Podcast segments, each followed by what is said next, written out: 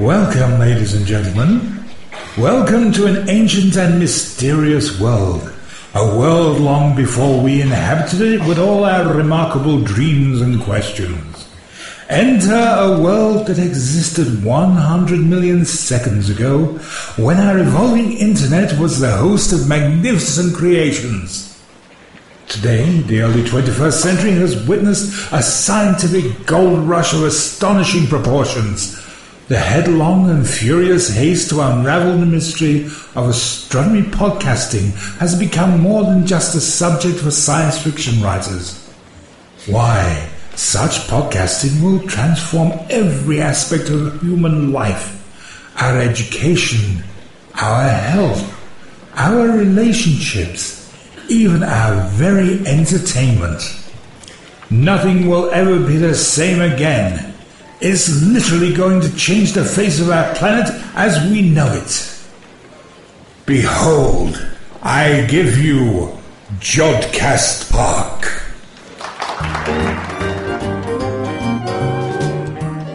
The Jodcast thanking Willow Tree, Jason, Kilsith D, The Naked Astronomer, and The Ellipsis for iTunes reviews.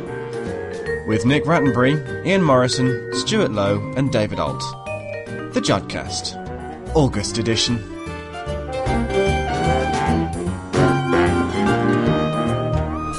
Hello there, and welcome to the August edition of the Jodcast.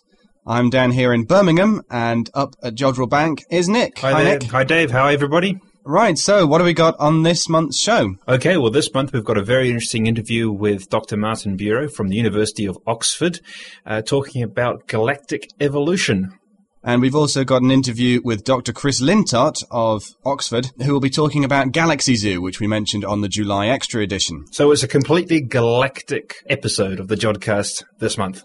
Absolutely, and for everything that you can see in the night sky, which includes galaxies, we'll have Ian Morison at the end of the show as usual. Unfortunately, we have no Ask an Astronomer for you this month, but please keep those questions coming in and we will answer them on future episodes of the Jodcast.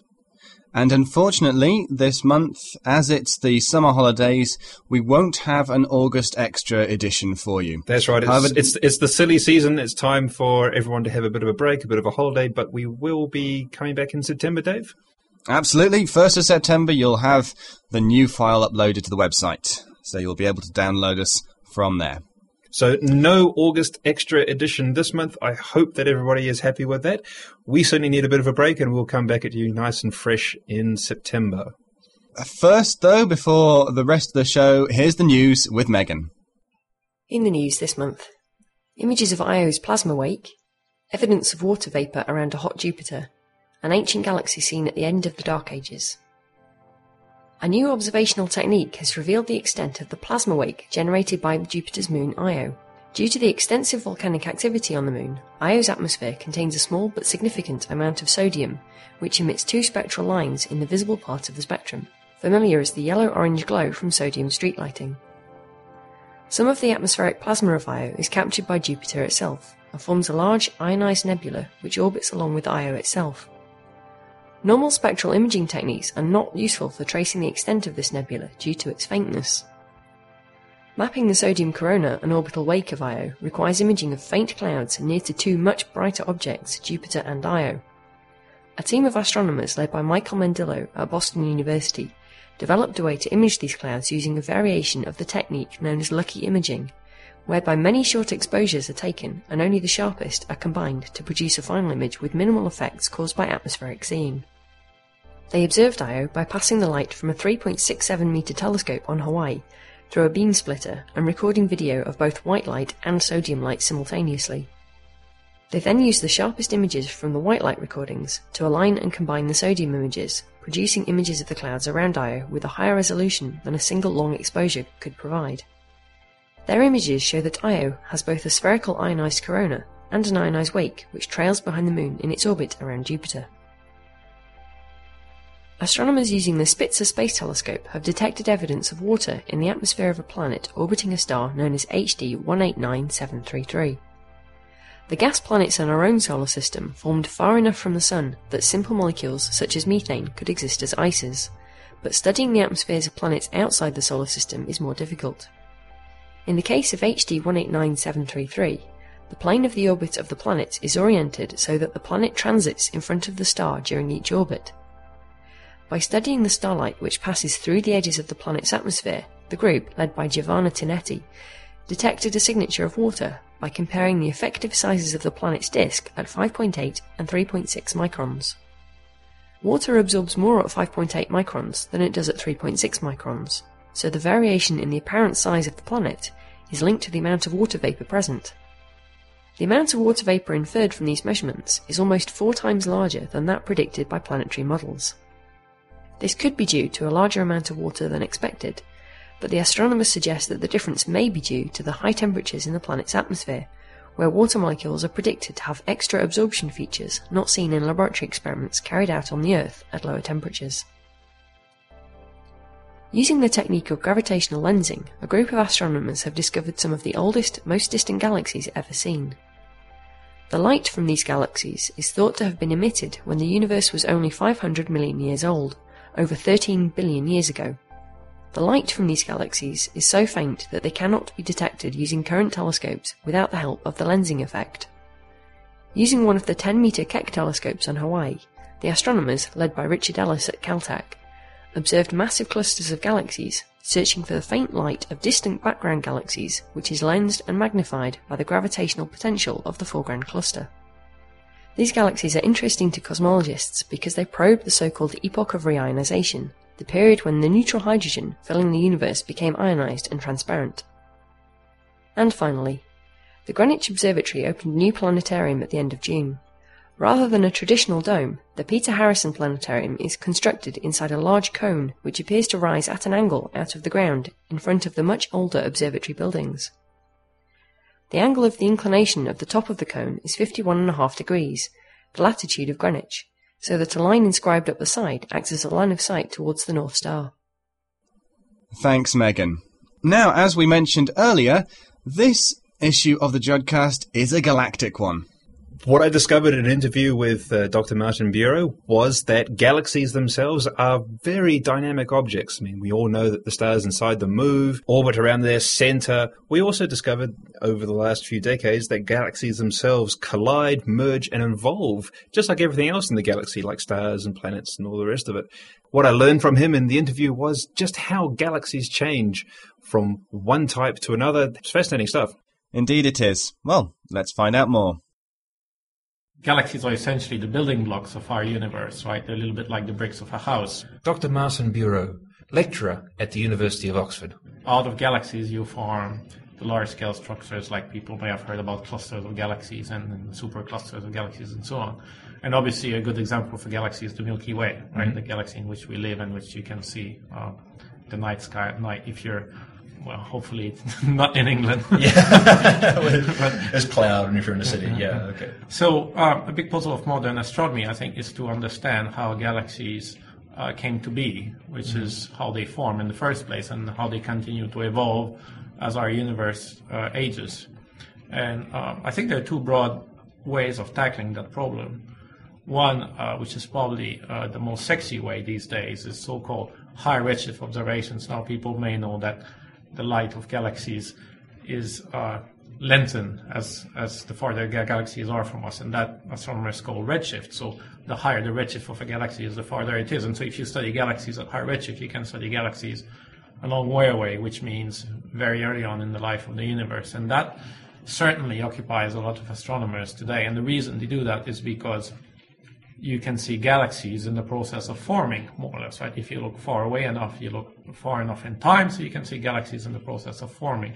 So that's obviously a very attractive way of going at it, but the, the truth is that galaxies then are very small and very faint on the sky, which explains yes. the need for very large telescopes, for example. But that one, that's one way of going at it. And usually because galaxies are faint and small, people do statistical surveys of galaxies. They don't have much information about any individual galaxies. They're essentially just a faint dot in the sky. So observing one single galaxy may not give you a very strong understanding about galaxy formation, but observing several or you know, dozens. How many? I mean, are we talking about dozens, hundreds, thousands? Yeah, millions of galaxies. Millions. Although the well, I don't think we know exactly how many they are, right? But Uh, I think the samples that we're talking about at very high redshift are relatively small, but the goal is, of course, to enlarge those. When you talk about high redshift, what do you mean in terms of redshift, the number Um, of redshift? So the number I think the farthest galaxies detected so far, and now I can't remember, something like five or six, I believe. A redshift of five, Five, or yeah. six. What does that mean? I mean, five or Mean- six meaning- meaning- that correspond to in, in the, the universe's Uh, life? Well, to transform from redshift to time, you need to know the exact so-called cosmology, so the exact structure of our universe, which of course is a topic that occupies another large fraction of astronomers. But I think roughly speaking, we're talking about going back kind of 90% of the age of the of the universe. So, you know, 11, 12 giga years ago, so billion years ago. right. So when the, the universe was only 10% of its current age. That's right. That's right. That's right. So That's a long time ago. exactly, exactly. So were galaxies, had galaxies completely formed by then? Had some galaxies completely formed by then? Or were all galaxies in the, in the process of being formed? I think the general consensus is that galaxies form so- so-called the, the densest peak of the, the dark matter distribution. Not that's a buzzword that many people use, but essentially most of the matter in the universe that we know is not is not what you and I are made of, and therefore is dark matter, or we call it dark matter. In any case, galaxies form on those peaks, and so early on, only the most what we know today as the most massive galaxies would have formed. So they're really rare objects. Uh, the more common types of galaxies that we see today probably would have formed much later on in, in, in the life of the universe. But anyway, to come back a little bit to, to, to the thread I was following, that's one way of studying galaxy evolution, is to observe these very distant objects. The other way, of course, is to study, is to study galaxies today. Uh, and try to work backwards. So astronomers often talk about the fossil record, a bit like an you know an archaeologist would study fossils or you know remains of old buildings to try to figure out how people live. So by studying galaxies today, so in their kind of mature form, uh, and study them in great details, maybe we can work back on how galaxies actually form. The idea being that the galaxies that we see today, contrary to the very far away one, the one that we see today are very close by, and we can study them in great detail. So we can literally, in the case of the Milky Way, for example, count how many stars there are, what type of stars they are, how they're moving, and so on. So we can do similar studies uh, for the closest galaxies, and that puts very strong constraints on the models that people may build to uh, on how galaxies evolve. Obviously, their models of how galaxies evolve must end up uh, looking like the galaxies that we see nearby. You know, the endpoint is very strongly constrained. So two different ways of learning about uh, galactic formation or how galaxies form. One looking at the very, very distant galaxies and one looking at very nearby galaxies. And of course, the level of detail which we can see in the closer galaxies, as you say, is much higher, allowing Exactly. us to, to understand them a little bit more and perhaps, you know, predict where they uh, would have come from. That's right. That's that, exactly exactly. Obviously, the two ways are complementary, Mm-hmm. and for technological reasons, uh, looking at uh, faraway galaxies, uh, you need big telescopes because they're very faint. So obviously, historically, we've been looking mostly at nearby galaxies, and we know a great deal about them, at least in a relative manner. So my what I do personally is mostly studying nearby galaxies, and that may encompass a number of topics. You may want to study what astronomers will call their structure, which means at the most basic level what their morphology is, so how they look, you know, what shape they have, or do they look more like a sphere? Do they look more like a disk, you know, like a good old record? Uh, are they messy? Are they ordered? Uh, so that's the kind of first order thing uh, somebody might do. The next step would be to look at how object moves, and often the terms that use is kinematics or dynamics. And that means that one might try to constrain, for example, how the stars are moving or how the gas are moving. And the way we do this is uh, using a, an effect called the Doppler effect, which means that the wavelength of the light changes depending on the velocity at which it is moving with respect to us. And that, of course, is the same thing that happens if you go to Silverstone watch a Formula One race, right? The cars actually sound different when they're moving towards you and away from you. Yes. So if you were to know the exact sound that your favorite Formula One car makes when it's just beside you, not moving, Yes. and compare this to the sound it makes when it's going towards you, let's say, you would actually be able to determine its exact speed. So that's the same process that astronomers use. And by using this, we can measure with, you know, fairly high precision how stars are moving. Hmm.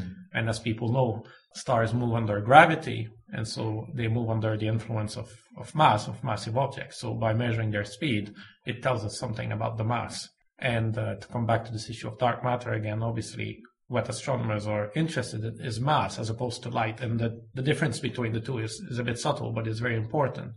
Because if you take a picture to study this morphology I talked about, you only see the luminous material Right. uh, such as stars as we know them.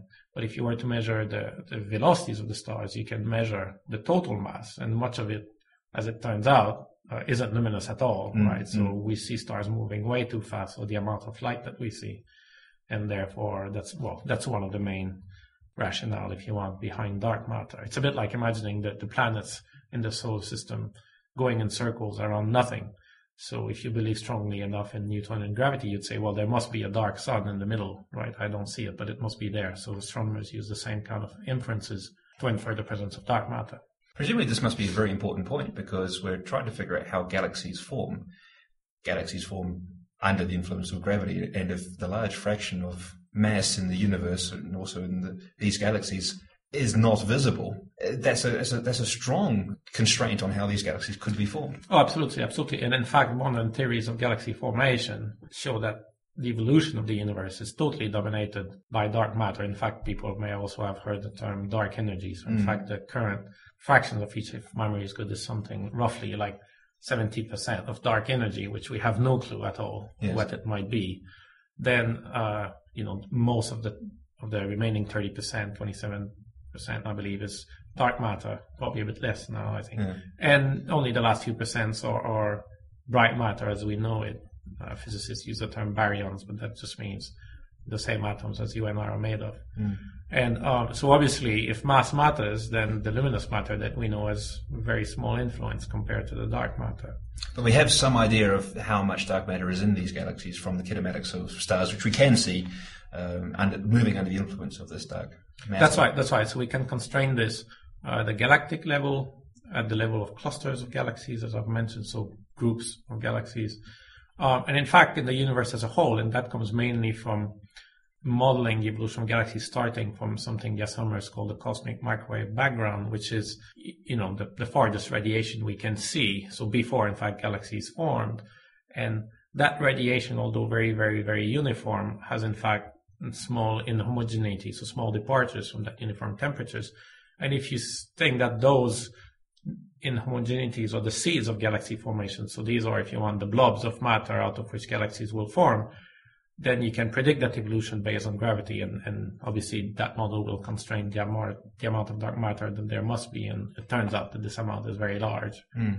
So that's where galaxies start from, from these inhomogeneities, these small changes uh, in, well, from what we understand is the, the first light coming off the, the after the Big Bang. That's right. That's right. Well, this light is a trace of these inhomogeneities. That's right. That's right. Is the you know the farthest picture we can take. So these homogeneities were obviously present before, and they're obviously still present today. A galaxy, after all, is a lot denser than the empty space around it. So it's the kind of ultimate inhomogeneity. But yeah, so the idea is that these uh, small, very small inhomogeneities grew out of gravity. Right? Gravity essentially attracts uh, matter. So the, the bigger blobs of matter attracted the smaller blobs, and these then merged together, and the small blobs merged to make bigger blobs, and the bigger blobs merged. When we again. talk about blobs here, The blobs of what? I guess that's a good question. Presumably some of it's dark matter, which we don't know. That's right. That's right. Most of the mass would be dark matter, but there isn't in there a small amount of material, the same material. out of- Normal stuff. That's know. right, normal stuff. And um, well, as this material comes together, it will become denser and denser. And if it becomes dense enough, we think it turns into stars. I mean, we're pretty sure it turns into stars because after all, stars are present all around us now. We don't fully understand how stars form, but I think the basic idea is that if material becomes dense enough at some point, it will turn into a star and then will start to shine. And then this is a bit like a beacon illuminating these peaks in the dark matter distribution, right? You couldn't see them at first. Stars form in the densest part of the dark matter, and then you have a beacon, a bit like a lighthouse, right, allowing you to identify these peaks in the dark matter distribution. Is that the order of galactic formation then? That stars form first and then they, what, accrete together and become galaxies? Is that how galaxies form? Oof, that's a tough question. Uh, I, I don't think anybody really knows exactly how galaxies form, but I think the idea is obviously that, yeah, I think stars form and then they form in these peaks of the dark matter distribution. So presumably many stars form very close together and more or less at the same time. And these are the seeds. You know, you could call them very small galaxies, I guess. And then these merge together, come together under gravity, and you build bigger galaxies this way by amalgating smaller and smaller galaxies. This is often called galactic uh, cannibalism, and it's probably a, a decent analogy. Galactic, galactic cannibalism. Bigger galaxies eat us, eating smaller galaxies. That's right, So they become bigger galaxies themselves. that's right. That's right. So Do, that's do you see this in, in observations, presumably, of, of galaxies uh, long, long ago in the, the high redshift observations? Do you see Um, this sort of cannibalism going on?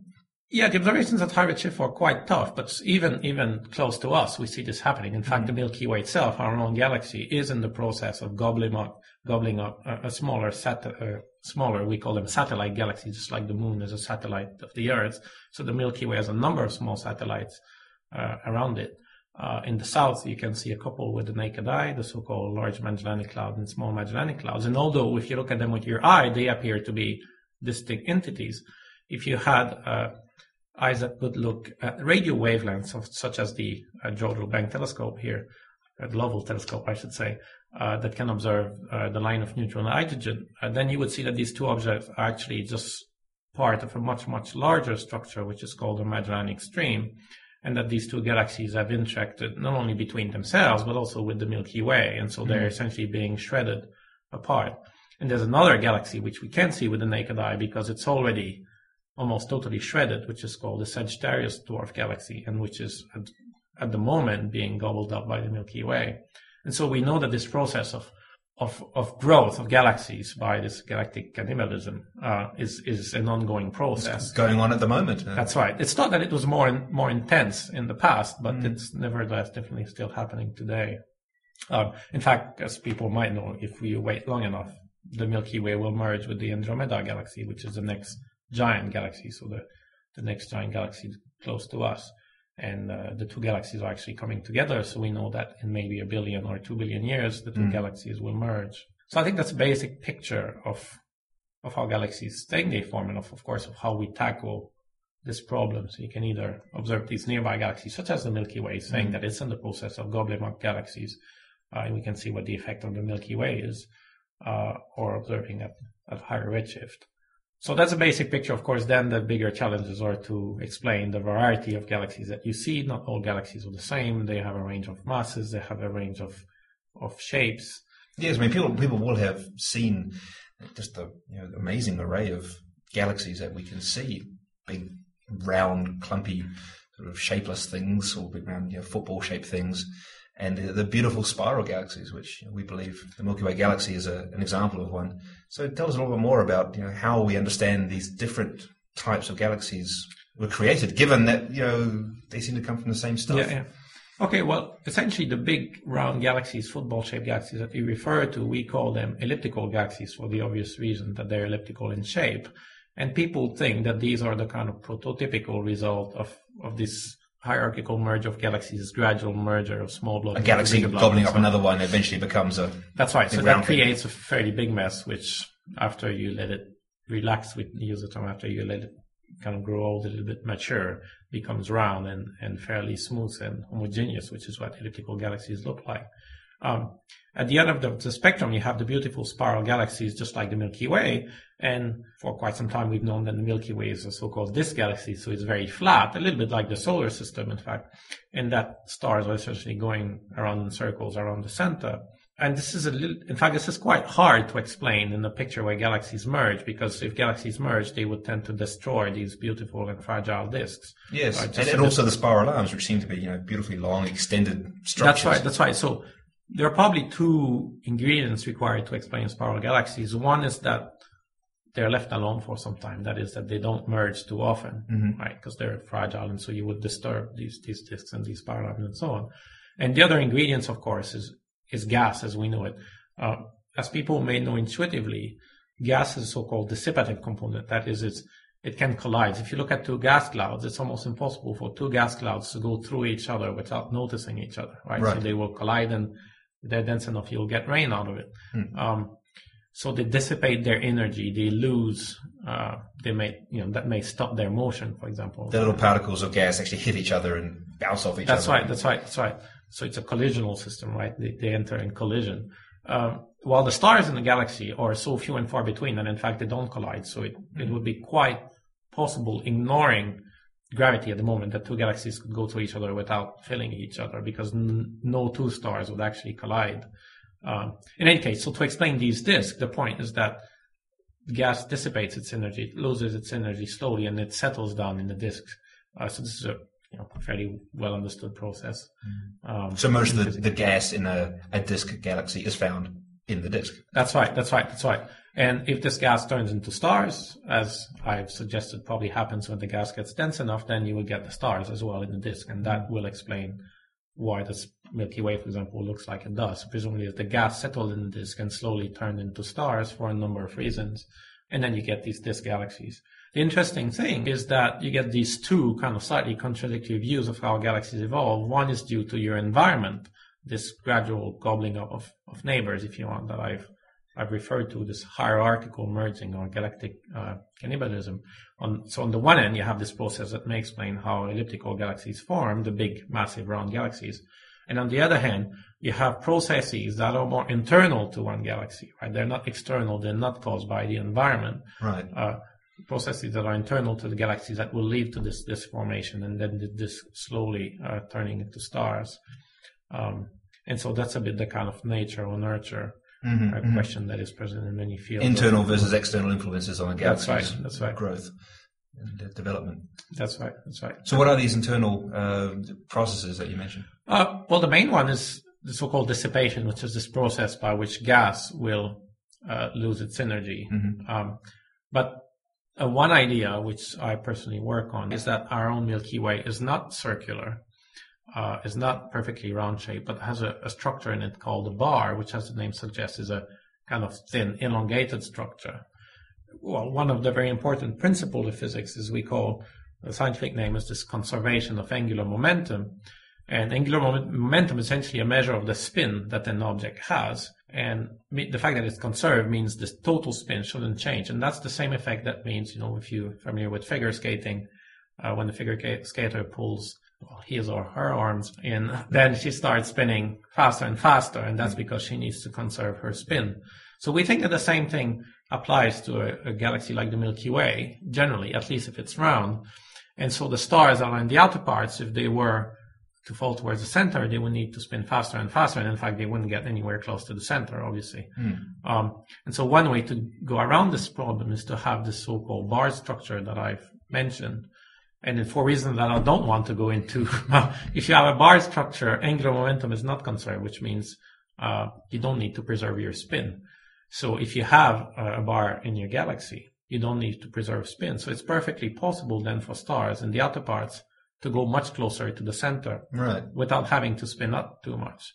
And so that's a way, for example, by which a spiral galaxy could accumulate a lot of mass in its center.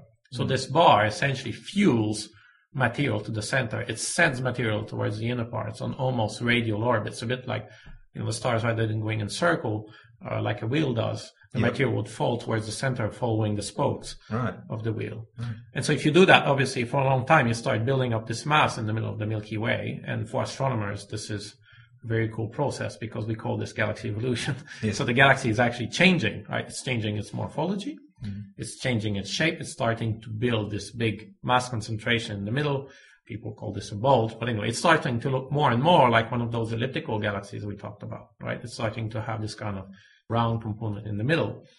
And that means that this galaxy is actually able to change without, you know, requiring this external influence that we talked about. Such as mergers with that's other right, That's right. So this galaxy succeeded to grow a mass in its center without merging. Right. And change itself intrinsically, you know, from a spiral disk galaxy to possibly. That's right. That's right. That's right. So mm. often these mechanisms are called secular evolution. Secular meanings in this case kind of slow, right? right? So these processes are not as violent as two galaxies colliding and merging, but they can, you know, take place over billions of years. And so the cumulative effect over billions of years can actually be quite large and significant. Have we seen examples of these galaxies with a bar in them. Can we see uh, definitely, there are many nearby galaxies. We we can just take pictures of them, and in fact, we find that if you take pictures of spiral galaxies around us, um, so the nearby galaxies, uh, we see that in fact most of them are barred. So it's not it's not a, a, you know heretic suggestion at all to say that this process might be happening in our own Milky Way, for example. Um, and we know from looking at these external galaxies that bars are present we see much evidence that they are sending material to their inner parts, and therefore, you know, it seems like a reasonable suggestion. Mm. Uh, in the Milky Way, of course, it's much harder to identify a bar because we don't have the luxury of looking at our own Milky Way uh, from the pole, right? From looking, no, no. from being outside of this disk and looking at it. So, so determining the structure of the Milky Way is, is, is a difficult exercise. And it's in fact much easier to look at external galaxies and figuring out their structure this way. So it's quite possible when we're looking at a barred galaxy, an external barred galaxy, we're watching that galaxy slowly turning itself into an elliptical galaxy. That's right. Uh, I, I, don't think people think it can go all the way to being a pure elliptical galaxy uh, without a disk, but you can certainly go part of the way. Right. And that's already quite significant and exciting, at least if you're an astronomer. um, but yeah, one, I mean, it's wonderful to consider that galaxies are themselves growing and changing and, and can change their shape radically from you know, th- throughout the range of galaxy shapes that we know exist now as a snapshot. That's right. That's right. That's right. They themselves are changing. They are, they're evolving. Absolutely, absolutely. And one one also, I guess, interesting aspect of this is if you send material to the center of a galaxy, astronomers now think, and people may have heard that, that every galaxy harbors what is called supermassive black hole, mm. right? Um, so there's very, very massive uh, mass concentration in, or in, in, a very, very small uh, amount of space. Now, these black holes, as the name suggests, um, should be black, so we shouldn't see them. The reason in fact, that often they are the most luminous objects in the universe is because a lot of material is falling on them. As the material is falling on them, as I said, this preservation of spin means that this material must start to spin very fast and then it's going to start to shine. Uh, well, one way to make these black holes grow uh, is in fact to feed them material via, via a bar, right? This elongated right. structure that I mentioned that breaks down this conservation of angular momentum or spin and allows the material to go directly to the center. So um, taking kind of simplified view, the bar sends material to the center, and if there is a black hole there to gobble the material up, as we think there is, then this black hole will grow. Right? Mm. Essentially, will just eat too much. In yes, it's growing size. That's right. That's right. So this is a very interesting possibility, and it's certainly one of the leading candidates on how black holes may grow. So we think we see this happening in some galaxies. We see bars, we see these uh, black holes being so-called active, meaning they're shining a lot. Mm. Um, so that's also an interesting possibility. That it's especially a way to link the very inner parts of a galaxy with the outer parts, which is not a, a trivial thing to do, not an easy thing to do. Interesting question though. How does a black hole shine? Yes, well, so as I said, the black hole itself doesn't shine, of mm. course, but if there is material falling around it, then this material will start spinning very, very, very fast at least it's if it more or less conserves spin. And in the process, the you know different gas cloud, if you imagine it, will rub against each other and will heat up the same way if you rub your hand on your on your thigh, you know you'll feel heat. Well, as material spins spins very very fast around the black hole, material undergoes friction and it heats up. And if it heats enough, then it will start shining the same way that you know, all objects in the universe at a certain temperature shine. I mean, we shine in wavelengths that our eyes don't see, mm-hmm. um, but the sun does, obviously. And so, uh, if this gas would be heated up to the same temperature as the sun, then it would shine, you know, in a very similar way. So these are the, the uh, accretion disks around. That's right. That's right. The term accretion yeah. disk is used. That's right. That's right. So when we say black holes are very bright, what we really mean is that the accretion disk around them are very bright. So there, you could you could argue there are two types of black holes in the universe. There are the uh, essentially the, the off one and the on one, right. right? So the off one simply don't have material falling into them, and so they say they stay faint, so we don't see them. And the on ones essentially have you know material falling onto them. That material speeds up and heats up, and therefore starts to shine. And these, of course, are very bright. Mm. Um, and so when we look at all galaxies, we don't see bright accretion disk in all of them. But the thought is that they nevertheless all have black holes because simply some of them happen to be in their off uh, stage. And they can tell us a little bit about the galaxies themselves, surely. If if you see a galaxy which has a bright accretion disk at its center, or at least the, the emission from a bright accretion disk at its center, which we presume is around one of these supermassive black holes, that must tell us a bit about how much mass is being sucked in. Yeah, probably right. through probably through the action of a bar and and that should tell us a bit more about the, the galaxy itself, right? Yes, absolutely. So you can make estimates of how much mass is falling on the black hole, this is typically measured in, in astronomers' unit in solar masses per year, mm-hmm. uh, and that you know could be anywhere from very little to a few, presumably. What's uh, um, what sort of numbers are we talking about? How many how many suns are being eaten? That's right. So maybe probably from from nothing to a few solar masses. So maybe uh, I'm not too familiar myself with oh, numbers, I'm afraid, but probably something like you know a fraction of a solar mass per year is probably a typical number. Mm.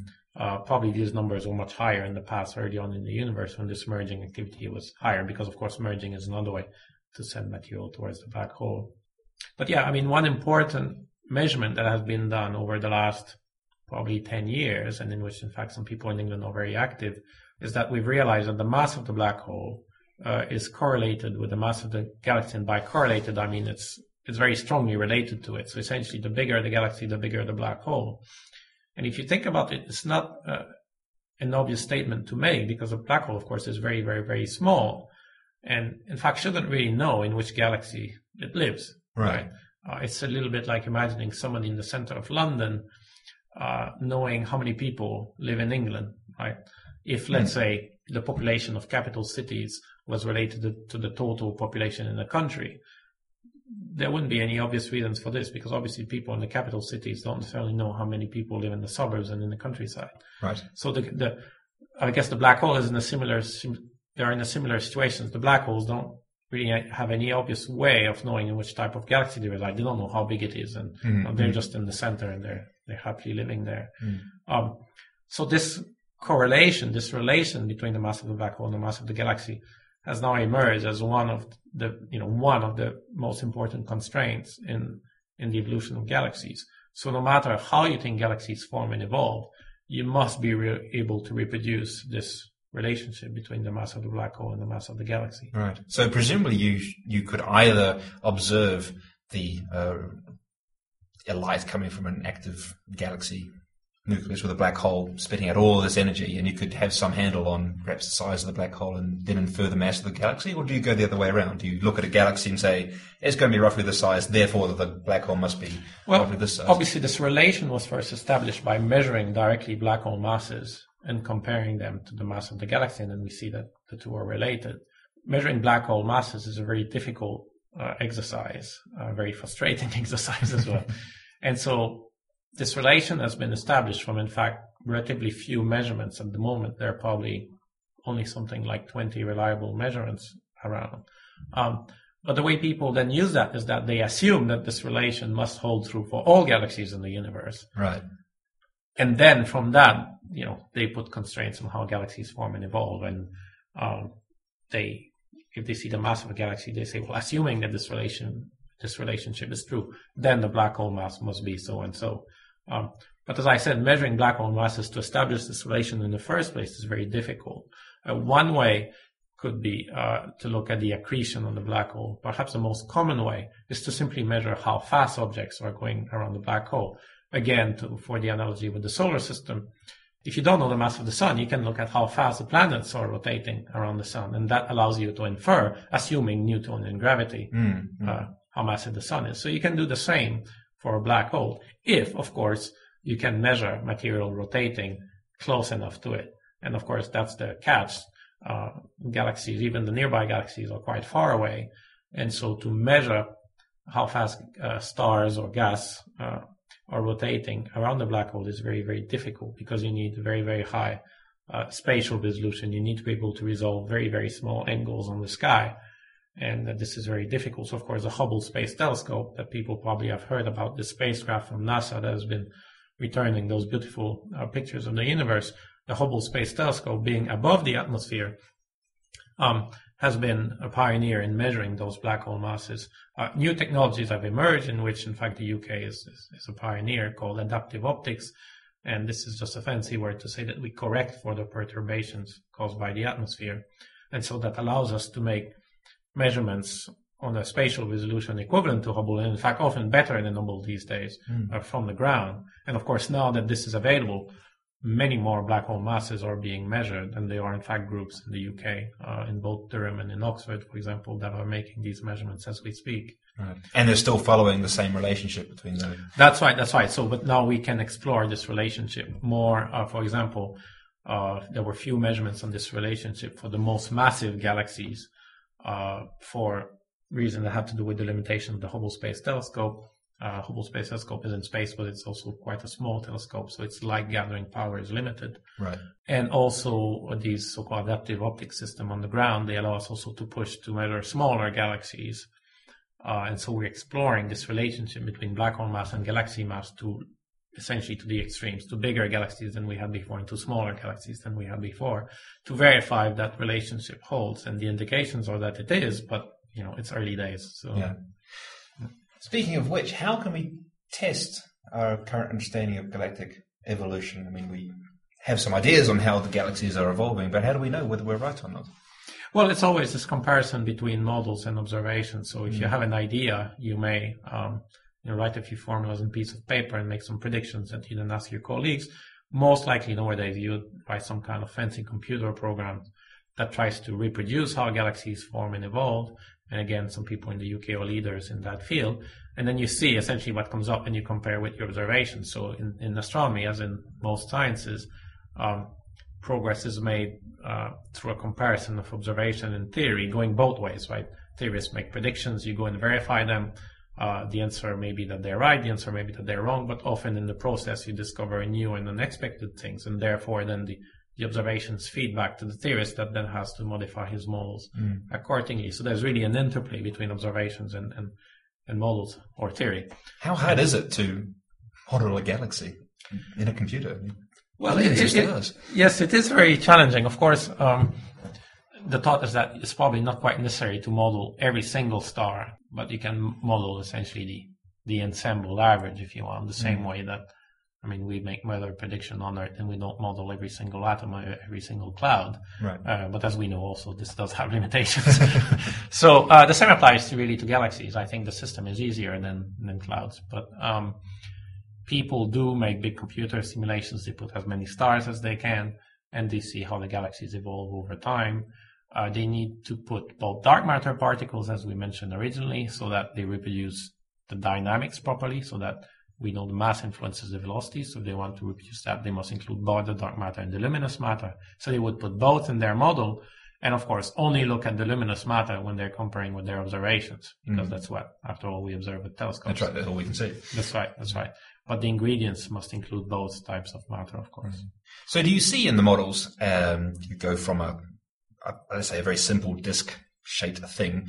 Do you see a bar form, and then do you actually see a barred galaxy start to turn into an elliptical galaxy? Is that is that what the models tell us? Uh, yes, yes and no. Uh, if you start with something that's similar to a disk, you see a bar forming, you see spiral arms forming. Uh, if you have gas in your model, you'll see that stars form. Of course, we don't understand very well star formation, so people these days use so-called recipes to implement star formation in their models. As I said, we don't really know how it happens, and it happens on the scale that is not resolved by the simulation. As I said, we cannot put every single particle in there. Do you say that if a, a certain set of conditions are met in the model, then you say, oh, a star would have formed here? That's right. That's why it's, we say, you know, if you have X amount of mass, then turn this into a star and make it shine at this temperature or something like Right. that. Um, so, or have a spectrum of stars of different masses and so on. So there are these kind of recipes that we think empirically are right, meaning we don't understand why they're like this, but we do observe that that's Yeah. the way it happens in real life. So we just plug in the answer in a sense. Um, so we have these recipes. Um, and it's not entirely satisfactory, but it's state of the art actually. So, you know, obviously science is an ongoing process and It's the best we can do so far. that's right. That's right. That's right. Uh, I think the process of merging of these dark matter halos or blobs merging is fairly well understood. It's the gaseous processes that are very difficult. Um, and especially this process of star formation, what happens, how exactly a star formed, what will be the influence or the feedback of the star on its environment. And this whole idea of feedback, that is, that stars once formed influence their environment, right back, uh, is, is, is, this is quite complicated. Uh, So, what are, what are the feedback processes? What does a star do to its environment? Um, well, I'm sure people have heard of supernovas, which is when a star explodes. So obviously, if you have a model in which you create stars, in other words, stars are born, then unfortunately you have to have them die as well. Yep. and uh, a small fraction of them, the most massive one, will die as supernova that it will explode.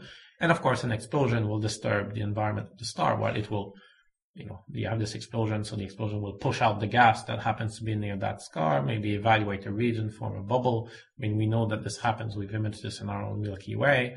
And so in putting all this, this physics in a sense, right, all these processes in your model is quite complicated, especially that this happens on, on a very wide range of scale, right? The star is very small compared to a galaxy. So if you want to model both the galaxy and what happens at the kind of stellar level, uh, you need a, a very large range of, of distances. For example, your with computers have difficulty handling. But the fact that the star, you still have to take into account the fact that a star, first of all, is born, shines, and also the star dies, even though it's a very, very small thing on the scale of a galaxy. The fact that they exist and go through their own evolution affects the, the global evolution of the of the galaxy. Yeah, absolutely, and this is where these recipes come about Ah. because we, we can't really model them properly, so we use recipes instead, and the kind of empirical determination of what the effect is.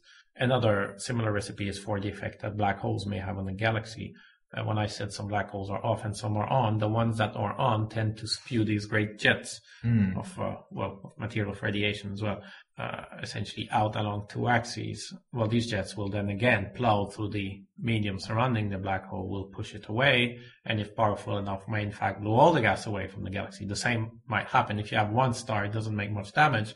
If you have a thousand that explode at the same time, it's going to do a lot of damage. So if a galaxy undergoes what we call a burst of star formation, if many stars are born at the same time, many stars will also die at the same time. And so uh, you'll have many explosions, and their effect, of course, is cumulative. And so if you have, for example, a small galaxy, a dwarf galaxy, as we call them, that will experience a burst of star formation, it's quite possible that these explosions will be powerful enough or violent enough to blow all the gas out of the galaxy.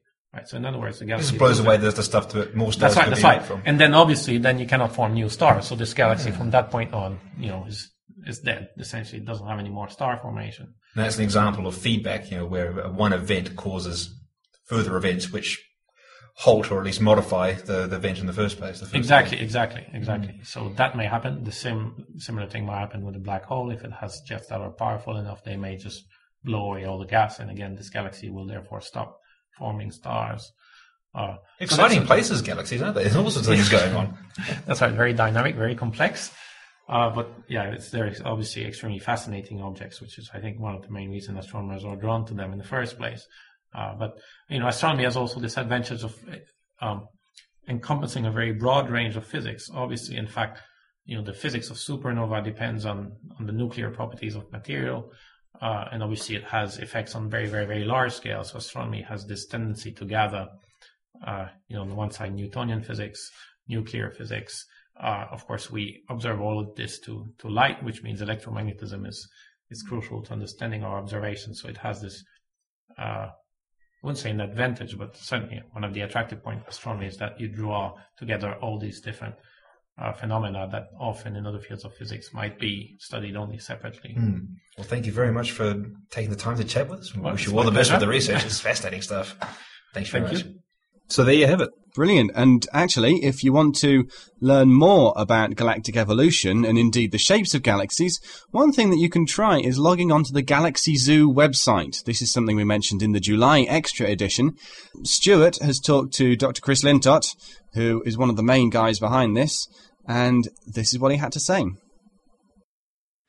Okay, if you listened to the last Jodcast or have been looking at the web in the past month, you may very well have heard about an exciting new project called Galaxy Zoo. Now, we're lucky to be joined on the line from the University of Oxford by one of the astronomers behind the site. That's Chris Lintott. Hi, Chris. Oh yeah, Thanks for joining us on the Jodcast again. it, it's a pleasure. I think we last talked to you in, at the National Astronomy meeting in April. That's right. When Galaxy Zoo was a, a thought in a, a straight beam of light in a telescope, and, and nothing more. So, so what is this Galaxy Zoo? Just tell us a little bit about it. Well, it's the solution to a very, very simple problem, which is that if you want to understand galaxy formation, the first thing you need to do is split galaxies into two major categories. Spiral galaxies like the Milky Way, and basically large balls of stars, which we call elliptical galaxies. That's the easy bit, but the problem is the computers are terrible at doing this. They do all right, but we lose all the, the weird and the wonderful, and therefore the interesting galaxies that fit into both, both categories.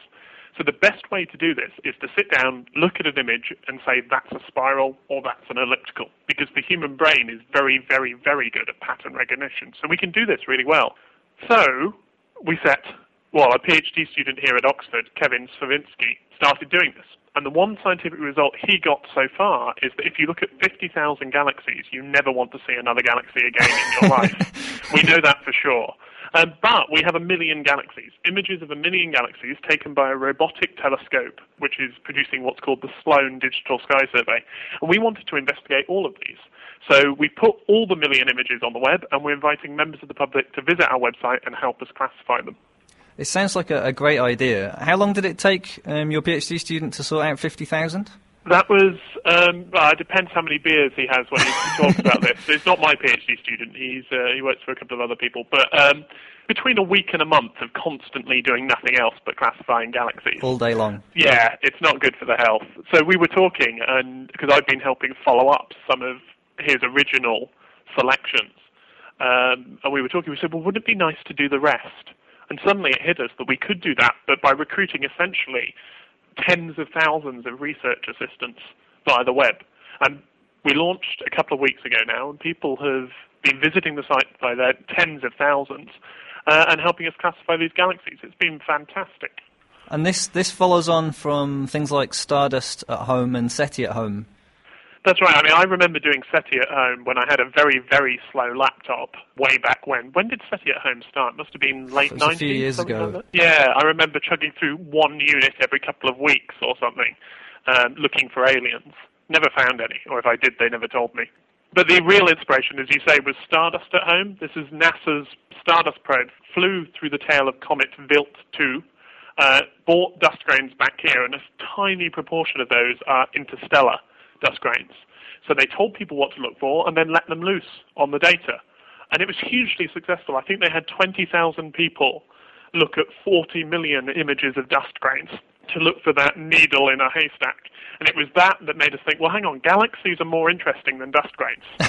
so if people will sit in front of a computer and look at a dust grain, surely they'll want to look at our beautiful pictures of galaxies. And you do have some nice pictures of galaxies. I've been trying out Galaxy Zoo for myself. We do. I think um, we've asked people if they see anything particularly nice to email us, and we, we kind of underestimated the number of galaxies which are pretty because I've got 14,000 emails that need sorting through. We're thinking of setting up Email Zoo, in which we invite members of the public to answer our emails for us. but actually, that's an important point because some of the uh, we haven't been through all of them yet, but we have been through a large proportion of the things people have pointed out.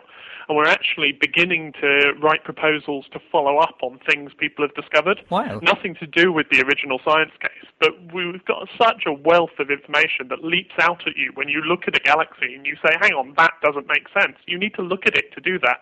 And most of these images have never been viewed before by the human eye. All the analysis, despite the huge amount of work that's been done on the Sloan data sets, most of these images have never been looked at. So you don't notice that that galaxy's particularly odd until you just have the image in front of you. So, if people haven't already signed up to, to help with this huge project, how do they go about doing that? It's quite simple. You go to the website, which is www.galaxyzoo.org, uh, O-R-G. There's a tutorial that will take you a couple of minutes to read that will show you the kind of things we're looking for, how to divide a galaxy from one to the other. Then there's a short trial that we know six and seven year olds can pass, so it's nothing scary if you, do, if you don't want to do an exam. I managed to get do it, and it seemed to work. So, Exactly. If, if even you can pass, and you're a radio astronomer, right? Exactly. We've had you pass. Theoretical cosmologists have passed. even test. theoretical cosmologists. even theoretical. We've got some on the team, and they've learnt a lot about galaxies. they, even their colleagues can pass this test. Uh, and then you're there, and you're seeing an image of a galaxy that probably very few people have ever seen before, and we just ask you to click. Is it a spiral or is it an elliptical? And there's one tiny wrinkle on this, which is that if it's a spiral, we'd like to know which way the arms are pointing. Because that tells you which way the galaxy is rotating. So that's clockwise or, or anti-clockwise. That's right, yeah. For the ones that you can see that, obviously, we ask you to record that as well. And the reason for doing that is a hint that something very, very strange is going on in the universe. There's a claim in the literature that came out a couple of months ago that if you look at one patch of sky, the odds of a galaxy going clockwise are different than if you look on another patch of sky. Now, it should be completely random because this is just an effect of us looking up and depends on the angle we see the galaxy. Yeah. So it should be random, but the suggestion based on a thousand galaxies is that it isn't. And if that's true, then we're missing something about the large scale structure of the universe. Hmm. And there might be a magnetic field that threads the entire universe. Something very odd is going on. So we can test that. And so we're asking you to do that as well. Because with the number of galaxies in our sample, we should be able, hopefully, to provide the definitive test of that. Yeah, sounds like a, a good idea. How lo- how much time do people need to put into this? Can they just sort a few galaxies, or do they have to put in hours and hours and hours of time? the more the better, obviously, but a few galaxies are useful. I reckon it takes, the first time you come to the site, it takes five minutes to get to the point where you're classifying galaxies. Hmm. And once you've done that, five minutes is useful, or, you know, whatever time you, you can give us. I, war- I will warn you, though, as you know if you've tried it, it's, it's disturbingly addictive. yes. I used it most of a lunch hour. Yeah, exactly. It's like sitting eating crisps. You, you think you'll just have one more and then you'll leave it, but there's always the next galaxy. And whoever, uh, the people who designed our site did a fantastic job because when you classify the galaxy, it automatically loads the next one. So it's always tempting just to hang on and see what the next galaxy is going to be like. Apart from helping with the science, what incentive is there for people to actually participate? You get to see some really, really beautiful things that very few people have seen before, and people are having a great time. I mean, there's been a blog in there's a blog that's run independently of us that's sprung up in which people are sharing with each other images they've discovered. Really? Yeah, absolutely. It's galaxyzoo.wordpress.com if you want to go and have a look. It's linked from our site. And it's fantastic. People are saying, "This is look at this," you know, what, and trying to puzzle out what's going on here. I've heard from other astrophysicists who've had friends who haven't ever talked to them about the work, ring them up and send them an email, say, "What's this?" Because I might have discovered something. It's just an amazing way to get to know the universe around us. And because you're dealing with real data, I mean, you get to help us as well. Yeah. But you get to really explore the universe. And for those of us who live in a city, you can sail the night sky this way. It's almost as good as being under dark skies. You've somehow managed to, to get those images as thumbnails for us to look at. Presumably that was done by a computer. Yeah, everything, everything from the telescope selecting its targets to taking the images to processing them, even to classifying them as a galaxy. And in some cases, you know, most of these galaxies in the catalogue have redshifts and sizes recorded, distances and sizes recorded. All of that's completely automatic. So it's not until somebody comes along to galaxyzoo.org, has a look, that you, you get to see what's there. And yeah, it's a million galaxies. There are still some surprises out there that people haven't haven't spotted yet. Now, one of the things I noticed while, while trying to sort things, or one of the things I worried at the back of my mind was, what if I'd classified something wrongly? What if I'd say classified a, a spiral galaxy as an elliptical galaxy? Well, Stuart, we'd, we'd, we'd expose you to the rest of the astronomical world, and your, your degrees would be taken away from you. Um, right. no, but what about if a member of the public did that? Ah, no, that's, that, that's actually, I should mention, astronomers are terrible at doing this. Um, I, we've, we've done some experiments, and astronomers are the last people in the world we want to come and sign up. Amateur astronomers are great, people who look at things. Members of the public are great. Astronomers get too worried about it and then give up in a huff.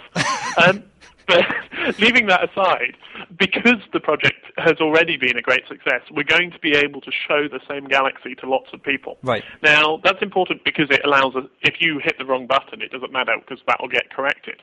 But it also means we can do something that's never been done before, which is we'll know how good these classifications are because Kevin may have sat and looked at his 50,000, which is an amazing effort. And I don't want to take anything away from him. I think he wished we took it away from him earlier, but nevertheless, uh, you know, it's amazing what he did. But if you read the papers based on that, you have to believe that Kevin was good at classifying galaxies. Whereas if we're dreaming of getting to a point where 10 people have looked at every galaxy, then we'll be able to say, okay, well, this is the results we get from our study. Now, we, this is a, if, if we get something controversial, we can double check. We can say, okay, we'll only take those where 9 out of 10 people have, have agreed. Hmm. And that's really quite a strong criteria. So we can choose how much faith to put in our selections. And being able to do that is something no one's been able to do before. And it's going to be very, very interesting to explore exactly how much confidence you can have in, in some of these marginal classifications. Well, it's a great project. I hope I don't waste too much of my lunchtimes and day doing it. Well, don't worry, we've got plenty of other ideas for what happens next. So we'll, we'll be trying to steal as much of your time as possible. Right, and we'll advise all our, the Jodcast listeners to go to galaxyzoo.org and check it out. Yes, please, that would be great. Chris, while you're here, you also have started. Uh, well, it's not new now, but you started a, an astronomy podcast called LivingSpaceOnline.com. Just tell us about that. It's the sky at night, assuming we had the budget to fly everyone into the same studio. So the idea is it's a bit, it, we, we're covering all the news and trying to talk to as wide a variety of people as possible. Right. So for people who, who like watching the sky at night but don't want to stay up late, it's not Patrick, I should say, it's me and my fantastic co-presenter from Heart FM, Harriet Scott. If you want to, to find out all the latest news for, from the universe uh, in between Jodcasts, then you can come to livingspaceonline.com. I noticed you're every week. We can't possibly compete with that. That's Well, it's every every week while our sanity holds. We'll see how long that lasts.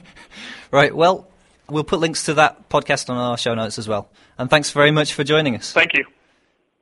Right, so there you go. That's something that everyone can get involved with, and the website And all of the links that you need will be up on the Jodcast website under the show notes for August. Fantastic. But now for other things that you can see in the night sky, here's Ian Morison. Well, let's just hope we have some clear skies during August. From my home in Macclesfield, Cheshire, I think I've only seen the clear sky in the evening about two or three times. We have quite a nice late summer or summer skyscape.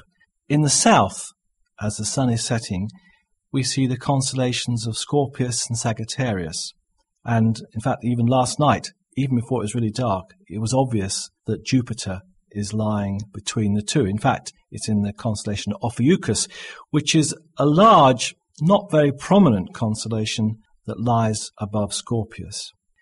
But if you actually move upwards, you come to a constellation called Hercules.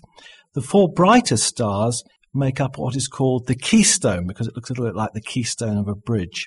With binoculars, if you start at the lower right of those four stars and work upwards two thirds of the way towards the upper right, hopefully you'll see a little fuzzy object.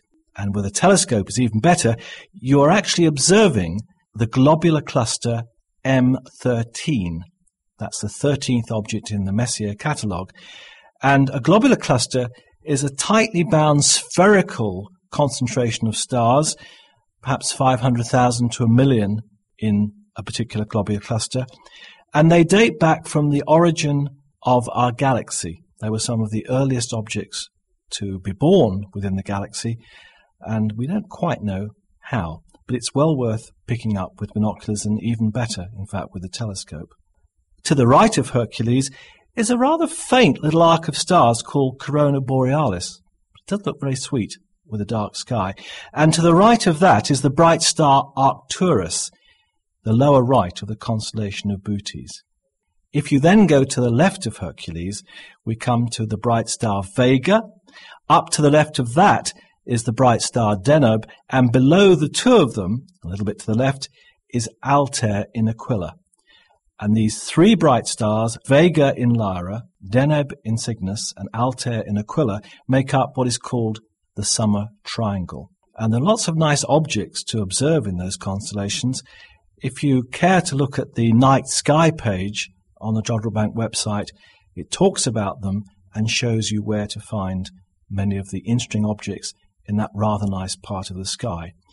If it's a really dark night, you'll actually see the Milky Way running down through Cygnus towards Sagittarius, close to the horizon. So, not a bad time to observe the sky if the heavens are clear. Now, we've had a few good months for observing the planets, but uh, not perhaps quite so good in August. Many of them are either in front of or behind the sun, so they're not visible this particular month. As I've mentioned, Jupiter is in fact lying in Ophiuchus, a little southerly bit of that constellation that lies between Scorpius and Sagittarius, and that is really very obvious low in the sky after sunset. The problem is that that part of the ecliptic, that's the path of the sun, but also where we tend to see the, the planets because they all lie in the same plane, is the lowest part of the ecliptic. So it's probably only about 16 degrees elevation for much of the United Kingdom.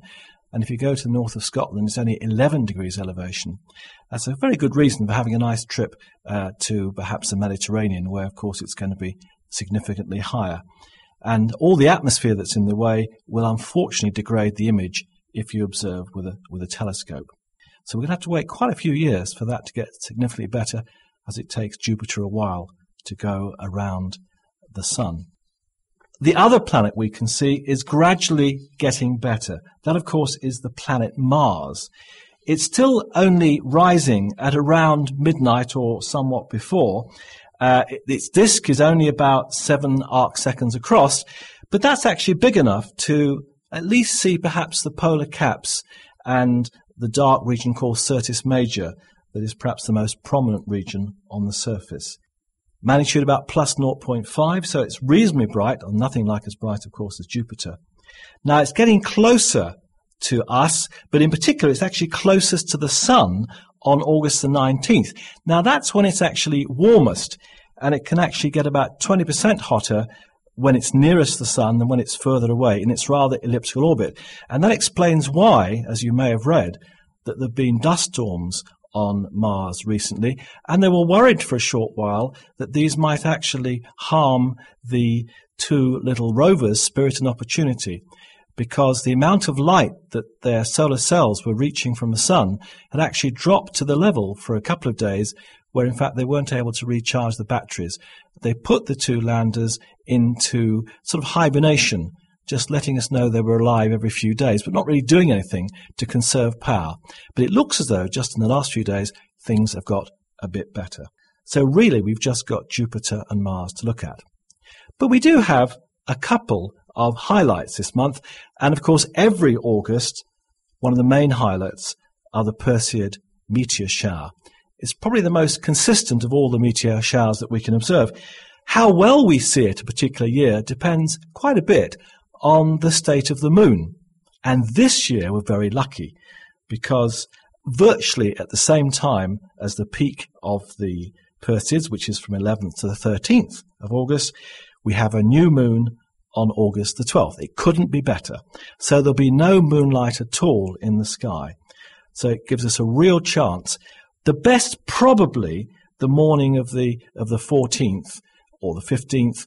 Stay up if you can till after midnight.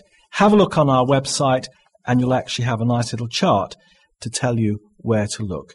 But any time from the 11th, 12th, 13th in the early morning hours, you should see some of the Perseid meteors.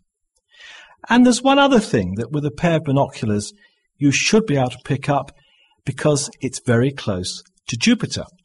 And that is the brightest of what used to be called the minor planets or asteroids. I have a nasty feeling they're now called small solar system bodies, which isn't really quite so, so a nice name in my view. But that's called Vesta. Now, Vesta, it's not the biggest. Ceres is the largest, and last month I may have mentioned that. But Vesta is the brightest, and over the latter part of August, it is actually very close indeed to Jupiter. Above it, and initially a little bit to the right, and then it moves across above and to the left. And again, on the night sky page, I've given a star chart to let you see where it is and instructions uh, uh of where to look. Um, there's a little fourth magnitude star called Omega Ophiuchus, which is just to the lower right of Jupiter. And on the 24th of the month, Vesta's up and to the right of that little star. Uh, it gets gradually closer to Jupiter. And on the 27th, it's just a half a degree away. On the 28th and 29th, it's just 25 arc minutes. So if you can find Jupiter, center that in the field of your binoculars, you will definitely see, perhaps for the first time, a minor planet called Vesta. Good hunting.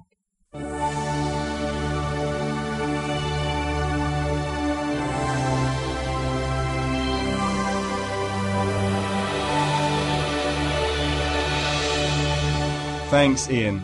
And unfortunately, that brings this issue of the Jodcast to an end. Well, so thank you for listening, everybody. We'll be back in September with The Night Sky and Ask an Astronomer and more of the news and interviews that you've come to know and love on the Jodcast. Thanks to Nick for joining us today. Yep, no problem. Thanks to Stuart and to Ian.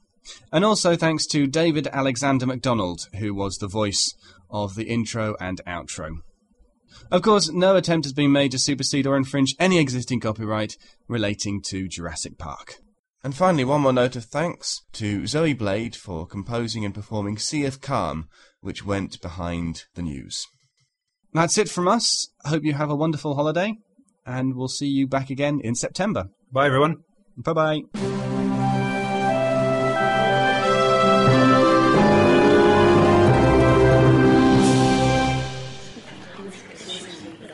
Ladies and gentlemen, Jodcast Park. Not a resort, not a scientific conservatory, just a little piece of astronomy that every child in the whole wide world will insist on listening to. Stewarts are in the meadows, Nicks and Megans are roaming the grounds, and you may even see one of our Ian Morisons perched in the telescope dish. We continue to clone the Davids for our endless amusement, And over there you can see our ultimate prize, a family of Tims. We searched long and hard to find the genetic material for that one. Who wants to see it? I see all of you are interested. Do come this way.